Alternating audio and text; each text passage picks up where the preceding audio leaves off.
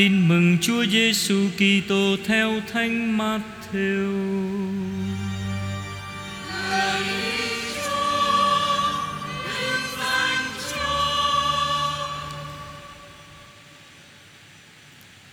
Từ khi ông Phêrô tuyên xưng Đức Giêsu là đấng Kitô, con Thiên Chúa hằng sống, thì Đức Giêsu bắt đầu tỏ cho các môn đệ biết người phải đi Jerusalem phải chịu nhiều đau khổ do các kỳ mục, các thượng tế và kinh sư gây ra, rồi bị giết chết và ngày thứ ba sẽ trỗi dậy. Ông Phêrô liền kéo riêng người ra và bắt đầu trách người. Xin Thiên Chúa thương Đừng để thầy gặp phải chuyện ấy Nhưng Đức Giêsu quay lại bảo ông Phêrô Satan lui lại đằng sau thầy Anh cản lối thầy vì tư tưởng của anh không phải là tư tưởng của Thiên Chúa, Mà là của loài người. Rồi Đức Giêsu nói với các môn đệ, Ai muốn đi theo thầy Phải từ bỏ chính mình, Vác thập giá mình mà theo. Quả vậy ai muốn cứu mạng sống mình Thì sẽ mất, Còn ai mất mạng sống mình vì thầy Thì sẽ tìm được mạng sống ấy. Nếu người ta được cả thế giới mà phải thiệt mất mạng sống Thì nào có lợi gì? Hoặc người ta sẽ lấy gì Mà đổi mạng sống mình? Vì con người sẽ ngự đến Trong vinh quang của cha người, cùng với các thiên sứ của người, và bấy giờ người sẽ thưởng phạt ai nấy xứng việc họ làm. Đó là lời chúa.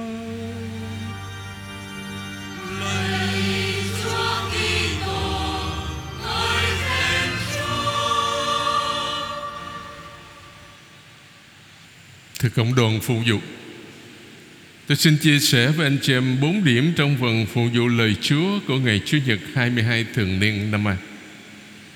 Điểm thứ nhất là bài đọc 1 trích từ sách ngôn sứ Jeremiah chương 20 câu 7 cho đến câu 9. Trong bài đọc một hôm nay đó, mời anh chị em cùng tôi chúng ta suy niệm về cuộc đời của ngôn sứ Jeremiah con người của lời Chúa. Thưa anh chị em, Bài đọc một hôm nay trích từ sách ngôn sứ Jeremiah là một trong bốn vị đại ngôn sứ của cựu ước Isaiah, Jeremiah, Ezekiel và Daniel. Nhân dịp này chúng ta cùng nhau tìm hiểu một điểm nổi bật trong cuộc đời của vị đại ngôn sứ này. Nó có nhiều điểm lắm. Nhưng chúng ta chỉ tìm hiểu một điểm nổi bật thôi. Ngôn sứ Jeremiah, con người của lời Chúa. Thưa anh chị em, Không một ngôn sứ nào đã công bố và sống lời Chúa triệt để như ngôn sứ Jeremiah hết. Tính tình ông dịu dàng và nhạy cảm. Vậy mà ông được gọi để nhổ, Để lật, Để hủy, Để phá. Jeremiah chương 1 câu 10 Ông thích yên hàng, Mà cứ phải đấu tranh Để cho người ta chống đối, Cho cả nước gây gỗ với mình. Jeremiah chương 15 câu 10 Yêu quê hương Yêu đất nước Mà không được cầu nguyện cho đồng bào của mình. Jeremiah chương 14 câu 11 Và cứ phải cổ võ sự thần phục ngoại bang Để rồi bị lên án là kẻ phản quốc. Jeremiah chương 20 câu 8 Và chương 38 câu 4 Ông không thể tin ai hết, Ngay cả những người thân thích của ông. Jeremiah chương 12 câu 6 Ông không thể hội nhập với người ta Dù là trong tang chế hay là trong lễ hội. Jeremiah chương 16 câu 5 cho đến câu 9 Ngay cả niềm vui của một tổ ấm riêng Cũng không được hưởng. Jeremiah chương 16 câu 1 cho đến câu 4 Tóm lại, Ông phải sống như một kẻ đơn độc, Đơn chiếc nhất ở trên đời này. Luôn luôn phải ngồi riêng một mình. Không ngồi chung với ai được hết. Jeremiah chương 16 câu 17 Đúng là một thảm kịch. Điểm thứ hai, Tại sao vậy, thưa anh chị em? Thưa, bởi vì lời Chúa đã áp đặt lên ông, Lời Chúa tấn công ông, Lay lắc, dày vò ông, Đòi buộc ông phải hoàn toàn gắn bó với ý định của Chúa. Sống thảm kịch cuộc đời như một phương tiện Để Thiên Chúa hành động giữa lòng dân tộc ông, Tức là dân Israel. Một đàn gặp được lời Chúa, con đã nuốt vào. Lời Ngài làm cho con quan hỷ, Làm vui thỏa lòng con. Jeremiah chương 15 câu 16 nhưng đàn khác tâm can tôi tan nát, Xương cốt tôi rã rồi Tôi nên như người say, Nên như người bứ rượu. Cũng chỉ vì Đức Chúa, Vì thánh ngôn của người. Jeremiah chương 23 câu 9 Lời Chúa giống như ngọn lửa, Như chiếc búa đập tan đá khối. Jeremiah chương 23 câu 29 Được đặt vào môi miệng ngôn sứ Jeremiah Ở chương 1 câu 9 Lời Chúa cứ như ngọn lửa bùng cháy trong tim. Âm ỉ trong xương cốt. Xương cốt ông Jeremiah chương 20 câu 9 Và đối với dân du đang ngoan cố đó, Chúa sẽ làm cho lời của người thành lửa nơi miệng Jeremiah để biến họ thành củi. Jeremiah chương 5 câu 14 Trong cuộc đời của vị ngôn sứ này, Lời Chúa là nhân tố chủ chốt, Vừa là kẻ phá đám, Lại vừa là lẽ sống của ông. Như là một thứ bạo chúa thất thường, Xem ra muốn đòi ông phải đánh mất chính mình Và xa lánh đồng loại. Nhưng thật ra, để để ông chìm sâu hơn vào thực tế từ anh chị em. Điểm thứ ba, hơn mọi ngôn sứ khác, Jeremiah phải gồng mình để chấp nhận lời Chúa Và chấp nhận chính mình trong một tương quan với lời đó. Những lời thổ lộ tâm tình của ông với Thiên Chúa Cho thấy rõ ý nghĩa cuộc đời của ông như một ngôn sứ. Tại sao con cứ phải đau khổ hoài? Jeremiah chương 15 câu 18 Ông chua chát phàn nàn với Chúa Về sự cô đơn của ông, Như là bị tha hóa về một kiếp sống phù du. Nhưng tất cả chỉ đơn giản Để nói rằng cuộc đời của ông Bị sâu xé bởi một sứ mạng Mà ông không thể nào thoái thác được, Ông phải nhận thôi. Trong những cuộc đối thoại nội tâm này, Lời con người luôn phải đương đầu với lời Thiên Chúa, Và kết cuộc là bao giờ lời Thiên Chúa cũng thắng hết, Thưa anh chị em. Không dễ gì mà biết rõ được tâm lý của ngôn sứ Jeremiah Trong kinh nghiệm ngôn sứ của ông. Nhưng những cuộc đối thoại ấy Có diễn ra trong hoàn cảnh lịch sử nào đi nữa Thì chúng ta cũng phải nhận rằng Mối bận tâm sâu sắc và liên lỉ của ngôn sứ Jeremiah Vẫn là lời Chúa, thưa anh chị em. Anh chị em thân mến, Bao giờ đến bao giờ Thì mỗi người chúng ta mới có thể được gọi là con người của lời Chúa. Tôi nghĩ chắc còn lâu lắm Anh chị em cũng như chúng tôi Nhưng khi đặt câu hỏi như vậy đó Là tôi muốn nhắc nhở anh chị em cũng như chính bản thân của tôi Là lời Chúa trong Thánh Kinh có một vai trò đặc biệt quan trọng trong đời sống đức tin của giáo hội và của mỗi người chúng ta. Vậy, chúng ta hãy hướng ứng lời mời gọi tha thiết của Hội đồng giám mục cách riêng là của Đức Tổng giám mục Du Sa Nguyễn Năng của chúng ta. Là hãy siêng năng đọc lời Chúa mỗi ngày rồi suy niệm và đem ra thực hành. Đó, khi mà chúng ta làm như vậy đó anh chị em là chúng ta xây dựng ngôi nhà đức tin của mình trên nền đá tảng vững chắc. Dù có phong ba dù có bão táp thì ngôi nhà đức tin đó vẫn bền vững. Chúng ta bước sang điểm thứ hai. Thánh Vịnh 62 mà chúng ta vừa nghe một ca viên hát đó. Là Thánh Vịnh nói lên tâm hồn khao khát Chúa. Chúng ta cùng suy niệm Thánh Vịnh này. Nương bóng Ngài con hớn hở reo vui Một hình ảnh thật đẹp và thật ý nghĩa Chúng ta hãy tưởng tượng mình đang ở trong nơi cực thánh của đền thờ Jerusalem Nơi có đặt hòm bia giao ước là chiếc hòm đựng hai tấm bia ghi khắc 10 điều răn do Đức Chúa ban cho dân Israel mà ngày hôm nay chúng ta vẫn còn học. Nha. Hòm bia được làm bằng gỗ keo dài một thước hai, rộng bảy tấc rưỡi, cao bảy tấc rưỡi, bọc bằng vàng rồng. Phần trên được gọi là nắp xá tội. Vì hàng năm vị thượng tế rảy máu con vật sát tế lên mặt hòm bia để xin ơn tha tội cho dân chúng. Ở hai đầu nắp xá tội có hai tượng thần hộ giá mà chúng ta quen gọi là thần Kerubim. Đối diện với nhau. Cùng cúi mặt xuống nắp. Trong hòm bia đặt hai tấm bia đá khắc 10 điều răn Đức Chúa Trời. Là các điều khoản của giao ước giữa Đức Chúa và dân Israel ký kết ngày xưa trên núi Sinai xuất hành 25 câu 10 cho đến câu 22 ở đây một vị tư tế đang cầu nguyện trong đền thờ dưới bóng cánh của các thần hộ giá cảm thấy mình được tình thương của Chúa bao bọc từ bình minh cho tới lúc ban đêm. Điểm thứ hai, các hình ảnh khác ở trong thánh vịnh mà chúng ta vừa nghe đó đều vay mượn từ ngôn ngữ của các thầy Lê Vi, tức là các thầy tư tế đó. Cái giai cấp được dành riêng để phục vụ đền thờ. Nên con đến ngắm nhìn Ngài trong nơi thánh điện. Suốt cả đời con nguyện dâng lời chúc tụng Và giơ tay cầu khẩn danh Ngài, Lòng thỏa thuê như khách vừa dự tiệc. Thật ra thánh vịnh này giống như một cái dụ ngôn giữa anh chị em. Thầy Levi ở đây là toàn thể dân Israel. Từ bình minh lịch sử của họ Cho đến ngày thế mạc Cho đến ngày tận thế đó, Họ ngạc nhiên vì sự thân mật của Thiên Chúa dành cho họ. Lạy Thiên Chúa, Ngài là Chúa con thờ ngay từ rạng đông, con tìm kiếm Chúa. Từ bình minh của lịch sử dân tộc mình, Israel đã vô cùng ngạc nhiên Về sự thân tình của Chúa dành cho họ. Linh hồn con đã khát khao Ngài. Tấm thân này mòn mỏi đợi trong Như mảnh như mảnh đất hoang khô cằn không giọt nước.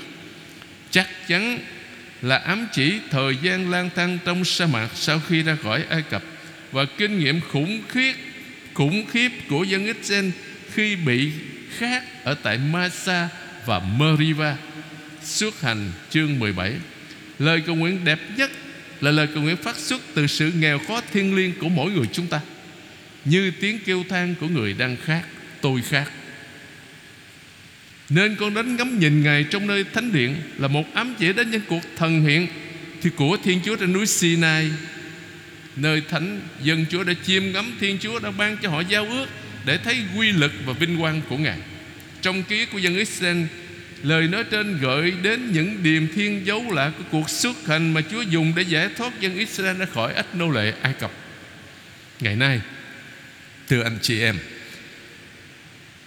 tiếp bước dân Israel, dân Kitô giáo, nghĩa là mỗi người Kitô hữu chúng ta thuộc giáo hội công giáo, cũng dâng lên Thiên Chúa là cha vào lòng thương xót nổi khát khao, lòng trông đợi Thánh Vịnh 62 mà chúng ta vừa nghe đó, Một ca viên hát đó, Là một phần trong những thánh vịnh của giờ kinh sáng, Chúa Nhật tuần 1 Anh chị em thì không có đọc, Nhưng mà linh mục và tu sĩ là đọc luôn luôn.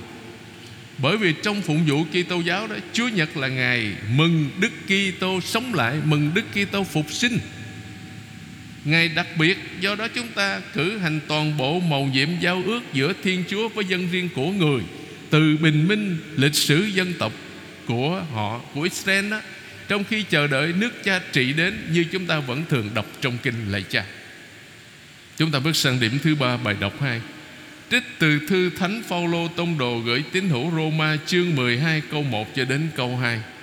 Thưa anh chị em, 11 chương đầu của thư Roma đó bàn về vấn đề giáo lý, những chủ đề thần học quan trọng của Thánh Phaolô được trình bày dài và sâu sắc. Sức mạnh của ân sủng, tội lỗi tràn lan, con người được nên công chính nhờ đức tin, màu nhiệm phục sinh, hành động của Chúa Thánh Thần ân cứu độ được hứa ban cho tất cả mọi người. Bây giờ giống như trong tất cả các bức thư khác thánh phaolô rút ra cho độc giả của ngài những hệ quả về lời giáo huấn của ngài. Những chân lý đó làm đảo lộn đời sống của họ thưa anh chị em. Thưa anh em vì thiên chúa thương xót chúng ta tôi khuyên nhủ anh em hãy hiến dân thân mình làm cô lễ sống động thánh thiện và đẹp lòng thiên chúa những gì Thánh Phaolô nói ở đây đều liên kết mật thiết với những gì Ngài đã trình bày trước đây. Đặc biệt là trong những hàng cuối cùng của cái chương trước đó, chương 11 đó. Những từ Thiên Chúa thương xót tất cả mọi người và tiếp tục ngay sau là thánh thi ca tụng thánh ý nhiệm màu mà chúng ta đọc ở Chúa Nhật vừa rồi. Khôn ngoan và thông suốt của Thiên Chúa sâu thẳm dường nào. Do đó Thánh Phaolô nói chẳng cần phải do dự gì hết. Đối với Thiên Chúa là đấng giàu lòng, thương xót và muốn cứu độ hết thảy mọi người không trừ ai tha thứ vô bờ, chỉ có một câu trả lời duy nhất thôi, đó là hoàn toàn phó thác và tin tưởng nơi ngài anh em hãy hiến dân thân mình làm của lễ sống động, thánh thiện và đẹp lòng thiên chúa đó là cách thức xứng hợp để anh em thờ phượng người thánh phêrô cũng nói một cách khác, thật vậy Đức Kitô đã lấy thần lực của người mà ban tặng chúng ta tất cả những gì giúp chúng ta được sống và sống đạo đức. Khi người cho chúng ta biết Đấng đã dùng vinh quang và sức mạnh của mình Mà kêu gọi chúng ta, Nhờ vinh quang và sức mạnh ấy, Thiên Chúa đã ban tặng chúng ta Những gì rất quý báu và trọng đại. Người đã hứa để nhờ đó anh em được thông phần bản tính Thiên Chúa. Thư 2 Phêrô chương 1 câu 3 cho đến câu 4 Vì thế Chúng ta được mời bước.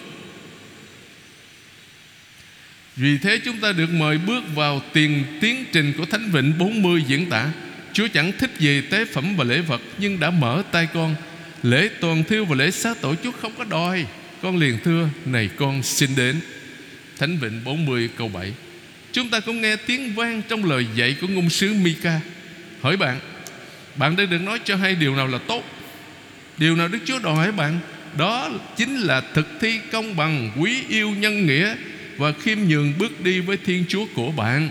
Mika chương 6 câu 8 Việc dấn thân này, thưa anh chị em, Là một tham dự tích cực vào việc thực thi Thánh ý Chúa, Là đấng muốn cho mọi người được ơn cứu độ Và nhận biết chân lý. Thư thánh, thư một Timote của Thánh Phaolô gửi, của Thánh Phaolô gửi cho ông Timote chương 2 câu 4. Thánh Phaolô dùng phần tiếp theo của thư Roma để trình bày bản chất sự dấn thân của các Kitô hữu. Mỗi người chúng ta nè, tùy theo ơn Chúa ban và khả năng của mình mà cộng tác vào sứ vụ của giáo hội là phục vụ tất cả mọi người. Điều đó đòi hỏi mỗi người chúng ta như Thánh Phaolô dạy. Anh em đừng có rập theo đời này nhé, nhưng hãy cải biến con người anh em bằng cách đổi mới tâm thần Họ có thể nhận ra đâu là ý Thiên Chúa Cái gì là tốt Cái gì đẹp lòng Thiên Chúa Cái gì hoàn hảo. Ước gì mỗi người chúng ta làm như Thánh Phaolô dạy. Và cuối cùng thưa anh chị em Đó là bài tin mừng mát theo chương 16 câu 21 cho đến 27 Thưa anh chị em Câu chuyện bài tin mừng hôm nay Tiếp ngay sau lời tuyên xưng đức tin rất là sống động của ông Phêrô được Chúa Giêsu khen ngợi. Nè anh Simon, con ông Jonah, anh thật là có phúc vì không phải phàm nhân mặc khải cho anh điều đó, nhưng là cha của thầy đấng ngự trên trời. Như tất cả các mối phúc khác ở đây anh thật là người có phúc. Vừa nói lên lời chúc mừng vừa là một lời khích lệ. Và trong thực tế ông Phêrô đã phải phấn đấu rất nhiều để có thể trung thành với lời tuyên xưng đức tin này. Vì đơn giản là ông chưa biết hết tầm quan trọng của lời ông tuyên xưng vừa thốt ra Chúa Giêsu không ngừng làm cho Thánh Phêrô chúng ta sửng sốt nha Quả thật, một cách nào đó, Chúa Giêsu vừa âm thầm cảm ơn ông Phêrô và việc nhận ra người là đấng Messia. Chính Chúa Cha đã mặc khải cho ông Phêrô danh xưng đó. Và ngay sau đó, Chúa Giêsu tỏ cho các môn đệ biết sứ vụ thật sự của người khi xuống thế gian và ở cùng chúng ta.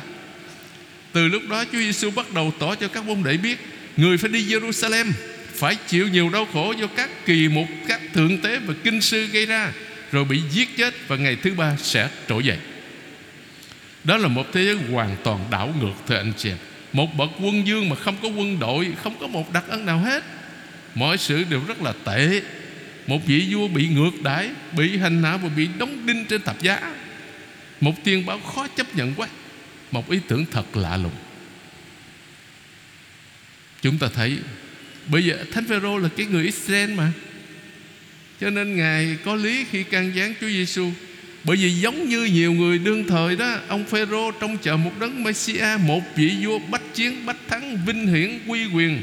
Chỉ cần một lần thôi là đuổi quân Roma Chiếm đóng ra khỏi lãnh thổ Palestine Quê hương yêu dấu của ông. Do đó ông khó mà chấp nhận lời tuyên báo của Chúa Giêsu Vì ngược lại điều ông suy nghĩ và tha thiết chờ mong. Thiên Chúa toàn năng mà phải chịu như vậy sao? Ông không thể chấp nhận được đâu.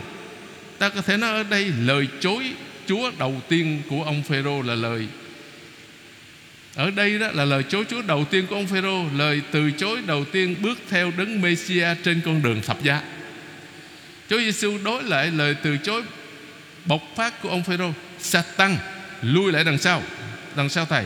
Anh cản lối thầy vì tư tưởng của anh không phải là tư tưởng của thiên chúa mà là của loài người thưa anh chị em, trong thực tế đó, những tư tưởng đột xuất của chúng ta nó tầm thường biết bao.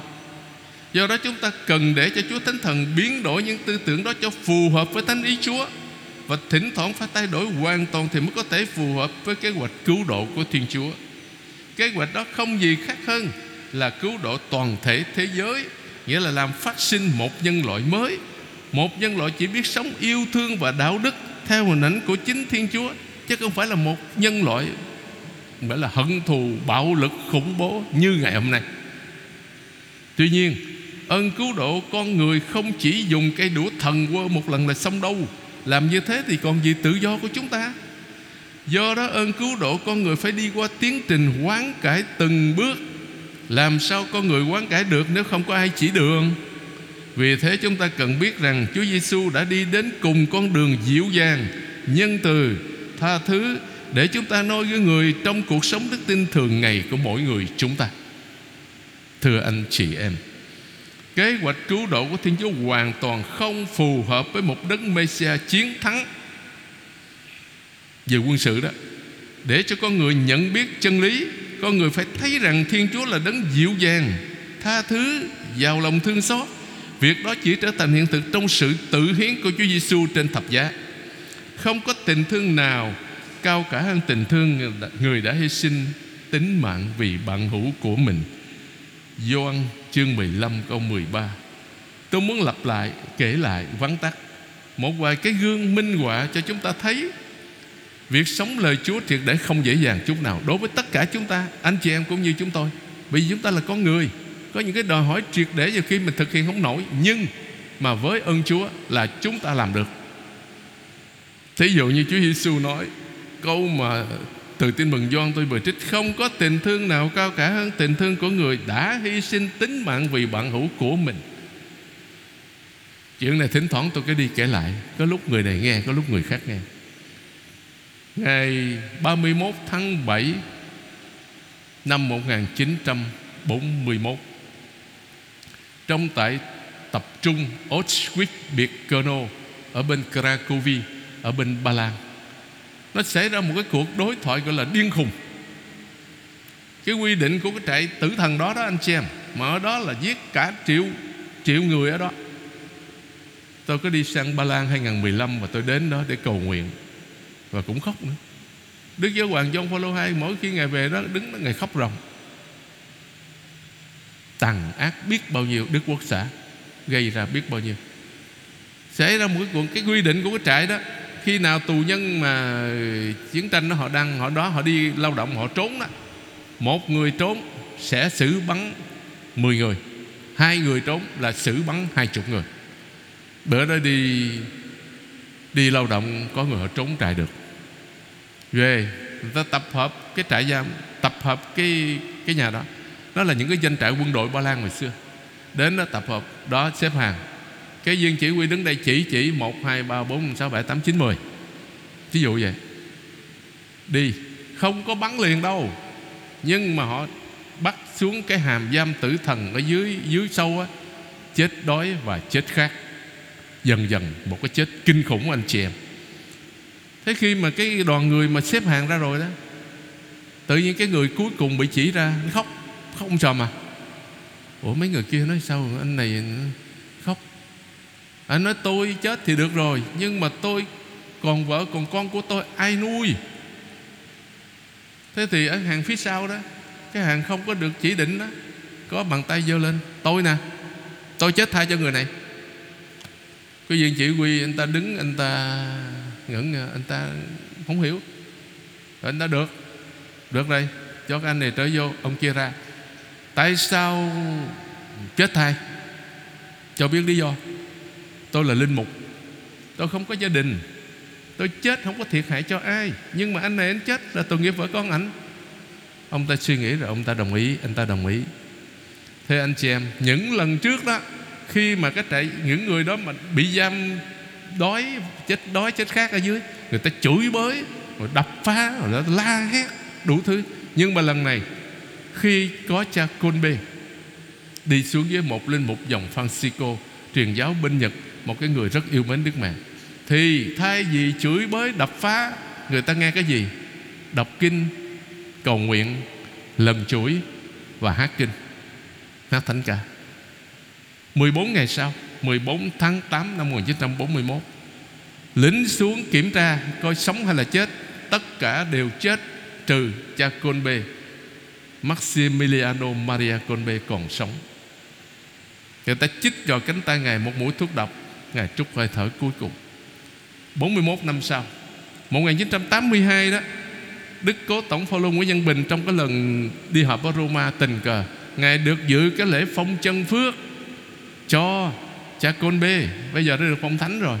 Và cảm động đó là cái người hồi xưa Ngài chết thay 41 năm trước là một kỹ sư nông nghiệp. Bây giờ ông vẫn còn sống, Ông có đầy con cháu Và chính phủ Ba Lan thời điểm đó Cho ông đi sang bên Roma Để dự cái lễ phong chân phước Cho đại ân nhân của mình. Cái người đã có thể hy sinh cái mạng sống cho mình. Và có người Nhật nữa. Bây giờ Ngài truyền giáo bên Nhật, Cái cảnh tượng hết sức cảm động anh chị em. Nghĩa là Ngài sống lời Chúa đó. Cái trường hợp thứ hai, Viên sĩ quan hiến binh Pháp Tên là Bentram Agno. Cái đám khủng bố Hồi giáo đó anh chị em, Nó chiếm một cái siêu thị. Nó bắt mấy bà, Ở đó là đa số mấy bà. Đó nè. Bây giờ nó làm con tin. Thế vì viên sĩ quan Bentham mà Arnaud này, Một người tín hữu công giáo Rất là sùng đạo. Mà cái điều tội nghiệp anh đó Là anh chuẩn bị kết hôn. Chuẩn bị kết hôn. Xong rồi hai người đã hứa hôn Mà chuẩn bị kết hôn. Nhưng mà rồi Anh là một trong những chỉ huy ở vùng đó. Anh là một sĩ quan xuất sắc, Như người ta nói. Anh tình nguyện vào ngồi thay chỗ Cho người phụ nữ đi ra. Người mẹ đi ra. Và kết quả là cái gì? Anh bị bắn chết. Bắn chết. Tất nhiên sau đó cảnh sát Pháp, Đội đặc nhiệm người ta tiêu diệt cái giống khủng bố đó. Nhưng mà anh chết để cho người khác được sống. Cái người yêu của anh đó Đi vào bệnh viện, vuốt mắt anh thôi. Và cuối cùng một thanh niên. Thiếu thanh niên Cách đây mấy năm mà anh chị em Bên Denver, Colorado. Nhá. Em là một lễ sinh Một đứa giúp lễ, một chú giúp lễ. Bước vào tuổi 18 Chuẩn bị một hai tháng nữa là kết thúc cái bậc trung học Đi vào đại học đấy. Em giúp lễ mà cái hình ảnh coi trên mạng có. Dễ thương lắm, mập mạp dễ thương. Ở bên Mỹ anh chị em biết Nó hay xả súng bắn lung tung beng lắm. Ba em nói nè con Bữa nào mà đi học mà con thấy cái đó Con phải lo chạy cho lẹ nhé Nó nói không, Con không chạy đâu. Con sẽ ở lại bảo vệ các bạn của con. Bà nó nghĩ nó nói chơi thôi. Nhưng mà nó làm thiệt anh chị em. Ở tại trường trung học James à, Ở bên Mỹ. Lúc mà học sinh mới ùa ra chơi, Có đứa thì còn ở trong lớp. Thì hai cái tên thanh niên, Thiếu niên gì đó, Một trai một gái, Nó súng tự động á. Nó vô, nó xả chúng Học sinh tán loạn hết. Nó chạy vô cái lớp Học cùng lớp với cái này. Nó chạy vô cái lớp đó, Đằng nó bắn các bạn đó. Thì Ken Chris Castillo Mặt bự đứng chặn đường, Chặn ngay chỗ cái cái cửa, chặn để cho các bạn mình kịp chạy hoặc là chui xuống gầm bàn. Và kết quả là Ken Chris Castillo bị bắn chết ở tuổi 18 Đức giám mục giáo phận đó, Rồi ban giám hiệu, Rồi có tổ chức một cái buổi tưởng niệm Mà các bạn cùng lớp nói một cái bài rất hay Tất nhiên là tôi không còn nhớ Nhưng mà nói như thế đó để anh chị em thấy đó. Có những người đã triệt để sống lời Chúa, Sống cái chết để cho người khác được sống, Như Chúa Giêsu đã chết trên thập giá Để cho chúng ta được sống và sống dồi dào Thưa anh chị em Dân theo Thánh Ý Chúa trong đời sống đức tin thường ngày đó Là điều chúng ta cần quan tâm thực hiện dù nhiều khi chúng ta không hiểu tường tận Thánh Ý nhiệm màu của Chúa đâu. Lạy Chúa Giêsu Xin cho chúng con biết vâng theo lời Chúa dạy Và noi gương Noi gương việc Chúa làm, Để chúng con luôn luôn là những chứng nhân Của lòng Chúa thương xót đối với tha nhân. Trong cuộc sống thường ngày, Chúng ta đã cố gắng nên đồng hình, đồng dạng với Chúa Giêsu chưa?